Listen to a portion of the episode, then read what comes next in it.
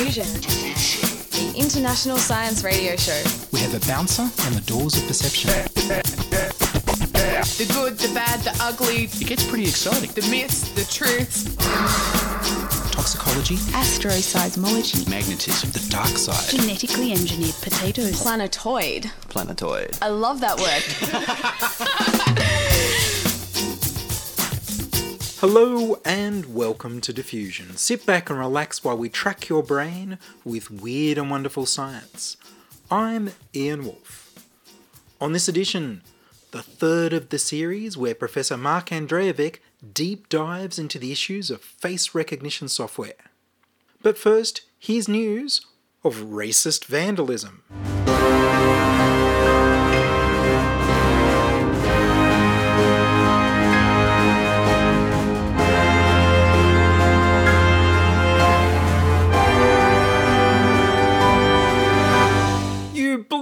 Up!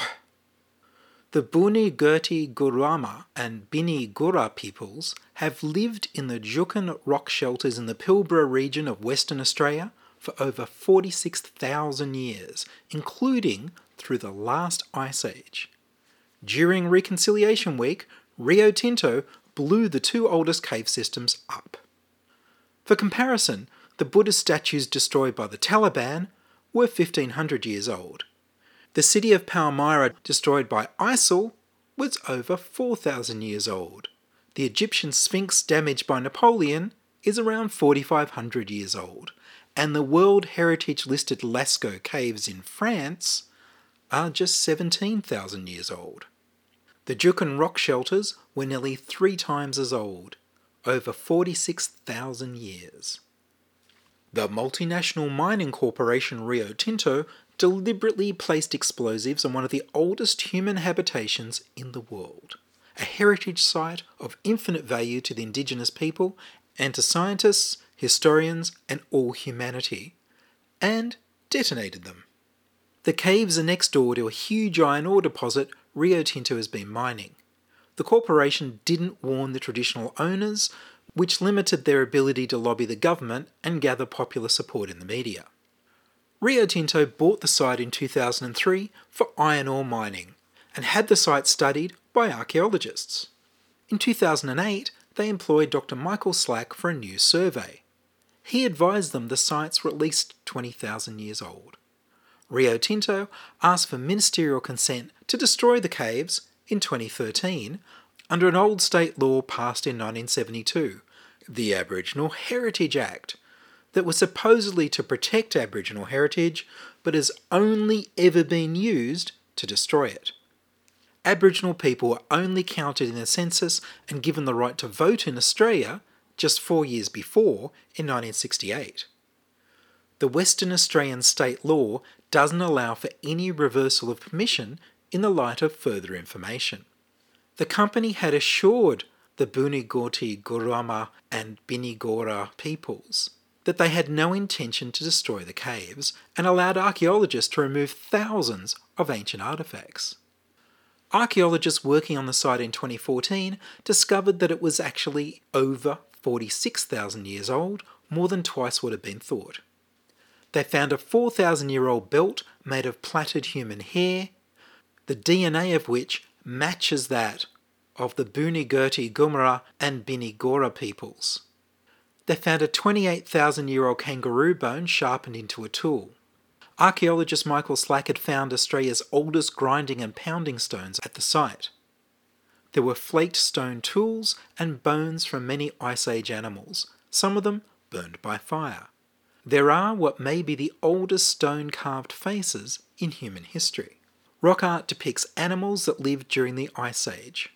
Dr. Slack and his colleagues' report says the excavations provided new insights into the way of life for the earliest human populations, revealing the diversity and complexity of late Pleistocene toolkits and the timing of tool use. The site's significance could not be overstated, and the other rock shelters in the area were recommended for further exploration. In 2015, the Buni Gonti Gorama and Bini Gura peoples were granted native title over the area. Just over a week before the May blast, the Bunigorti Gomara and Binigura peoples asked Rio Tinto for access to the caves in July this year to celebrate National Aboriginal and Islanders Day Observance Committee NAIDOC Week, and were shocked to be told explosives had already been laid. When they begged the company not to detonate them, Rio Tinto told them the explosive charges could not be removed safely.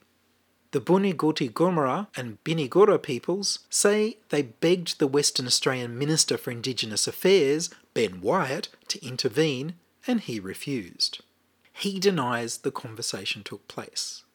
His full title is the Minister for Finance, Energy and Aboriginal Affairs, and he's also the State Treasurer, in a state where mining is the biggest business. By an amazing coincidence, the Federal Minister for Indigenous Affairs, Ken Wyatt, is a second cousin of this Western Australian Minister for Finance, Energy and Aboriginal Affairs, Ben Wyatt. Two Wyatts, two Ministers for Indigenous Affairs. Ken is Federal Coalition, while Ben is State Labor.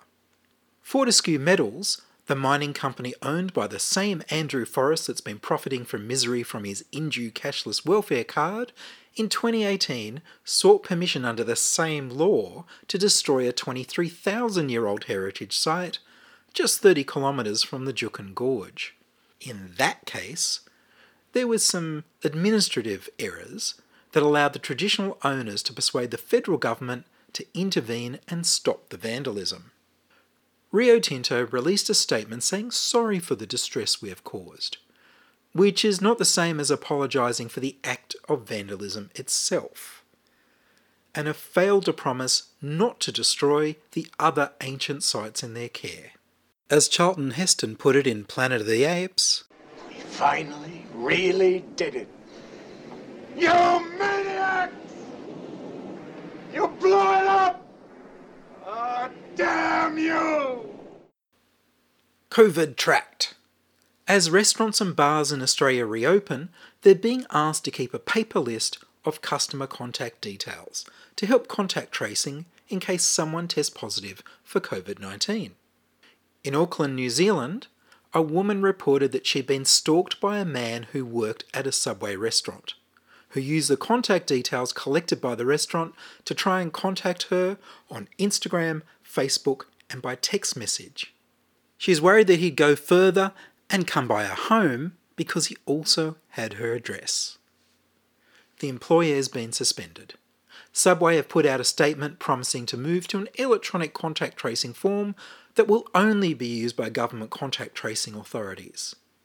There's room here for regulation of the privacy of these lists.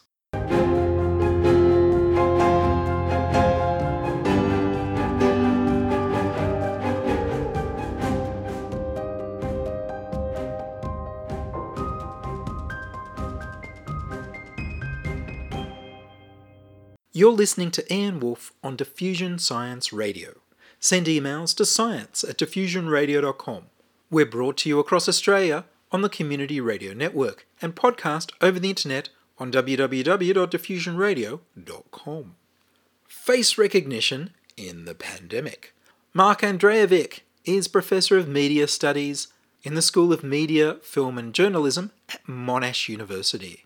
I spoke to him by Skype and continued our conversation by asking him about trust in authority and the COVID Safe app. It seems to me that the authorities are telling us that we should just trust them when the Clearview leak shows that they were all lying to us.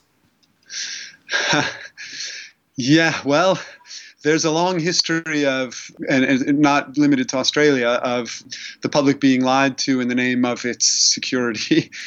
I do think, again, it's an issue of if this technology is going to be treated as legitimate, it's going to be really important to engage in an informed public discussion about its potential impact on you know civil rights and democracy in a country like Australia, uh, and and I do think in this era of what might we call it an enthusiasm for the gimmickry of technological solutionism it's very easy to imagine ways in which the technology could solve all kinds of problems more thought needs to be going into the ways in which the technology can actually create a whole host of problems that we may not have an- anticipated about its use. And more considered deliberation needs to be put into the technology before implementing it on a widespread basis. Really thinking about the types of limitations we want and how it can be used, restrictions on its possible use in, in certain contexts, and restrictions on how the data is handled and prevention of its being repurposed for in, in a variety of ways of the, the so-called function creep that is associated with so much digital information collection. It feels like we live in a world now where we implement these technologies very quickly on a very widespread level because they seem to make a particular type of promise. They're quite powerful in relation to their cost. And then down the road, we find ourselves dealing with the pathologies that they inflict on us. So think of social media, Facebook. I, I don't think Facebook spread so widely. Zuckerberg, you know, didn't, and many of the folks involved didn't really think down the road about the possible pathological consequences it could have. And now we're thinking about them, but it's, in a sense, it would have been useful to think about these before the, uh, the widespread implementation of the technology and its development. I do believe that Facebook is suing Clearview for the violation of its terms and conditions. So at least it, it's a few organisations are looking into the illegality of what's happened there. Yes, that's right, and and it, it'll be interesting to see how that plays out because there was a there was a legal case oh, that just uh, came down a few months ago um, that indi- and it, it, it, might go to further courts, but it indicated that, and this was this was a case that was being pursued by academic researchers who were using data that they were scraping from social media platforms precisely in order to hold these platforms accountable for the forms of discrimination that might take place on the platforms. Uh, and um, and the question was, were they doing something illegal criminally because they were violating the terms of service of the company? So the company can implement any terms of service it wants. The, the, the question is, how legally binding are those? You know, if, if Facebook says, um, you know, you can't do this on our platform, Facebook doesn't carry the force of law, right? They can they can say anything they want. You know, you can't you can't be I don't know over the age of 50 and be on our platform. They could say that, but is it legally enforceable? Uh, and the the verdict was that it wasn't a criminal scrape data off of Facebook. I think that still leaves the door open to it could be you know civil offense, could be uh, there could be economic damages for it. Um, but it's it's it's an interesting question because we do on the one hand um, we don't want information that's being put on Facebook to uh, be able to be repurposed in the way that a, Clearview AI was doing it, clearly in violation of the expectations uh, of, of the people who are on Facebook. At the same time, we also don't want to give uh, these platforms the power to kind of unilaterally make into law any terms of service that they want because we know what their terms of service are right you know facebook says you know we, uh, and a lot of these platforms you know we reserve the right to um, actually I, am not sure what the current facebook uh, terms of use are but think of all of the apps that say things like um, you know, we have the right to use your likeness in any way we want forever yeah, in any form of technology now or ever invented. Um, and so we don't want to give the platforms the power to kind of legislate uh, what they're able to do. Uh, so it, it, becomes, as a society, we really need to make these decisions. Uh, you know, decide what's you know what's illegal, uh, and and I think you know, we could probably make a pretty strong case for making it criminally uh, liable to take images of people, biometric information, identifying information about themselves that they make available in one context, even if it's publicly available, and then repurposing it for the use of an app that would have potentially socially pathological consequences, the ability of anybody who has it to ID anybody else at a distance. So I think, again, as a society, we've got to think about the regulatory systems that we want in place to govern the power of these technologies. We do already have copyright laws over photos that say that you can't use someone else's photo to make money without permission of the person who took the photo. That's copyright law around the world right now. Ah, so so you're thinking there might be a cause of action for copyright infringement on the part of Clearview AI because they're making money off of this app. I hadn't thought about that. In intellect, I hadn't thought about an intellectual property case. And again, I don't know what when you put it out there publicly. You're right. You don't lose copyright just because you publicly distribute your images. That's that's true. And I don't know where copyright lies. Right? Would would the copyright be again, here would be interesting to talk to lawyers, but my understanding is the copyright would lie with the person who took the photograph. So, so if it's a photo that you took, you'd have the copyright, but if it's a photo that somebody else took, presumably then they would have the copyright in it. When it comes to your image, there's another set of legislation about the use, use of your likeness to make money, you know, that governs the, you know, I, I can't make a T-shirt with Arnold Schwarzenegger's face on it and without licensing that. So, but that generally applies to people whose faces are considered to they're considered to have a, a, a kind of proprietary interest in their likeness. But there might be that would be very interesting to figure out the extent to which that's now applicable to all of us, to the extent that we're all being data mined for value.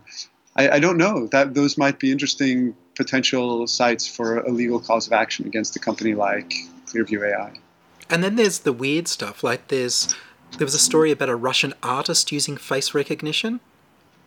Is this the guy on the on the trains who was he um, he created his own facial recognition app and he and he used the basically the Russian equivalent of Facebook, and he'd go on the trains and he'd take pictures of people and then he'd find out who they were, and he'd link the image on the train that he took of them with with what he was able to find out about them online.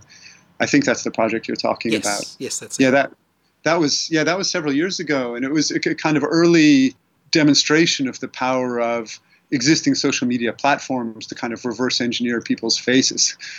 once you once you developed a system that could link a photo that you took on the train to publicly available images on a social media platform, then you could find out who those images belong to and what the background information available about those people.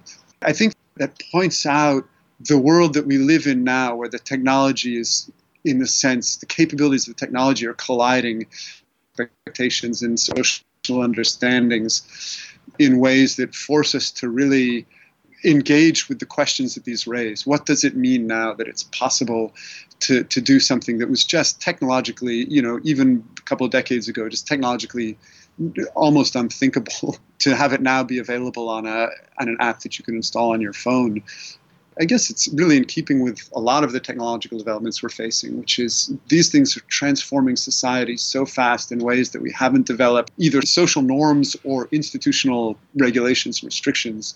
And so we're kind of in that free for all moment. And you know, companies like Clearview AI, it really feels like a free for all. Hey, I can do this. I'm going to create an app and you know raise a lot of money and use it for all kinds of purposes that people may well not have wanted, uh, uh, certainly didn't expect, and may, likely do not want their images to be used for. Yeah, we've got to develop a society that can keep up with the potentially pathological consequences of the technology that we're developing. And we're not doing a great job at the moment. What are your views on the rollout in Australia and around the world of contact tracing apps that don't seem to really connect with contact tracing. I mean, I think my main view is that they've received so much more attention than the other elements that are necessary to manage the virus. And that's a really interesting symptom, I think, of our attempt to solve everything with technology these days. Most of the literature that I've seen on this, and I'm not a health expert, so I'm, I'm just going what I've seen in terms of the widespread coverage, is that for a variety of reasons, although you know contact tracing apps can in certain contexts be very useful supplement to human contact tracing human contact tracing is, is really the basis combined with uh, widespread testing for managing the spread of the virus once you've reached a point where it seems like through social distancing measures uh, and, and other restrictions, the spread has become more controlled. How do you then, when you move to attempting to get back to normalcy, address the fact that there are going to be outbreaks? How do you quickly track down those outbreaks, manage them? It seems like widespread testing combined with human contact tracing is the main mechanism, and that the app contact tracing can, in, in some instances, aid in the recall and, and collection. It can have you know, also just like human contact tracing, it's also going to have its own inaccuracies. It's uh, depending on the app. My understanding is is uh, the Australian app collects all of the potential contacts that one has, even if they're shorter than the amount of exposure necessary. But it, but then it gives the contact tracers those contacts that fall within the designated parameters. The, you know the amount of time that establishes a, con, a potential contact and the proximity. But of course, contact tracing apps can register proximity where there's very little risk, is in because the Bluetooth signal, for example, can travel through some walls. So you may be separated by a wall that's a physical barrier that could stop the spread of the virus, but a positive contact would be registered. And you know, then again, that's something that has to be tra- tracked down by the human contact tracers. In any case, my take on it, from what I've seen, is that the app can potentially be a useful supplement, but it shouldn't be treated as the main response or answer to the types of concerns around management of the virus. And what I've seen of the Australian app, you know, it looks like the way that it's set up has been very attentive to privacy concerns in the sense that it follows the model of not collecting location information and storing the data locally on the user's phone up until the point when that person is diagnosed with the virus and then is asked to share that data. And so the person has control at any moment of the use of that app. And, and you know, this is also the issue, I suppose, in the relationship between human contact tracing and automated contact tracing. If you don't have your phone on, if you leave it in the car, if you've got your Bluetooth off, all of these can affect the accuracy of the app. But the user does have the ability to control that at any given time, right? So they can control whether they've, they've got the app on, they can control whether they've turned on Bluetooth, you know, those things, and they can control whether or not they share their data when they're requested to do so. Hopefully, if management goes well of the virus, it would be only a very small fraction of the people who use the app who would actually be requested to share the data, right? Because it would only be once you've tested positive. So if we can keep those positive tests down, that restricts the number of people who end up being asked to share the data and, you know, restricts the amount of data that's going to be collected about individuals. My understanding is that the, you know, the legal enabling framework for the for the app is going to is going to make it illegal to use that data for any other purpose than contact tracing, uh, and that it will make that data, the requirement will be that be destroyed once it's no longer need, needed for contact tracing. So those look to me like reasonable privacy protecting measures. There, as in any data collection process, there are always points of concerns about the security of the data, the handling of the data. But this looks to me, in the what the app does in the context of the current condition it looks reasonable in the Australian context as a model. There are even more privacy protecting models that are decentralized that don't require sharing the data with authorities at any point, but simply allow users of the app to send a notification when they've been diagnosed to other users of the app uh, with whom they may have come into contact in encrypted fashion so that they don't know who they're sending the information to. But but once they indicate that they've tested positive, then the notification would be sent automatically to the phones with the encrypted IDs that have come into contact with them. So there, it's possible to come up with an even more privacy protecting model.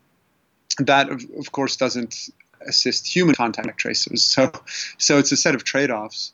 But you know, I, I think the overall point is while the tech can be useful, it's not a standalone solution, and we shouldn't be treating it as such. And I think what we really need is a kind of concerted response that brings together all of the tools that we've got. And you know, I think we've got to avoid the kind of over reliance on uh, tech solutionism.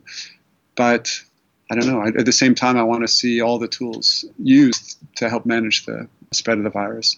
That was part three of Professor Mark Andrejevic talking about face recognition software in the pandemic. And that's all from us this week on Diffusion. Are you a scientist, artist, biohacker, or maker who'd like to be interviewed about your work? Would your company like to sponsor Diffusion? Send your contributions, opinions, helpful suggestions, and donations to science at diffusionradio.com. That's science at diffusionradio.com. Please like the Diffusion Science Radio page on Facebook and rate the show on iTunes. Tell your friends. Follow me on Twitter at Ian Woolf. The news music was Rhinos theme by Kevin MacLeod of Incompetech.com. I produce Diffusion, which is broadcast around Australia to 28 stations on the Community Radio Network, including 2RBM in the Blue Mountains of New South Wales, 8CCC in Alice Springs and Tennant Creek, 2NVR in Nambucca Valley, 3MBR in the Mallee Border districts of Victoria and South Australia, City Park Radio 7LTN in Launceston, Tasmania, and 2XXFM in Canberra. Diffusion is syndicated globally on the National Science Foundation's Science 360 internet radio station and also on astronomy.fm. Subscribe to our podcast on the Diffusion website www.diffusionradio.com. That's www.diffusionradio.com and check the website for links, photos, and videos from this week's show. If you enjoyed the show, you can explore more than a thousand previous episodes archived on diffusionradio.com, where the shows are labeled by keywords so you can focus in on the stories you want to hear. Join my patrons at patreon.com slash diffusionradio. Make a donation through paypal.me slash ianwolf. Support Diffusion by buying from the affiliate links at diffusionradio.com slash support. Subscribe to the Diffusion YouTube channel at youtube.com slash c slash diffusion radio. I am Ian Woolf. Join us inside your audio device of choice for more science wondering next week on Diffusion Science Radio. Science is fun. It helps you to learn, to know, and to appreciate. When you study science, you may go on field trips. You discover the marvelous interrelationships between all living things. You learn to read the history of the earth as it is written in rocks and fossils. You find out what makes things tick. Everything from a molecule to a living organism. In the study of science is found the most useful and satisfying knowledge of man. Knowledge of his physical world, its past, its present, and its future. And in your moments of relaxation, now and in the years to come, you will find the study of science leading you into fascinating pursuits photography, collecting. Why study science? Study science because you will find in the study of science a richer, more rewarding life.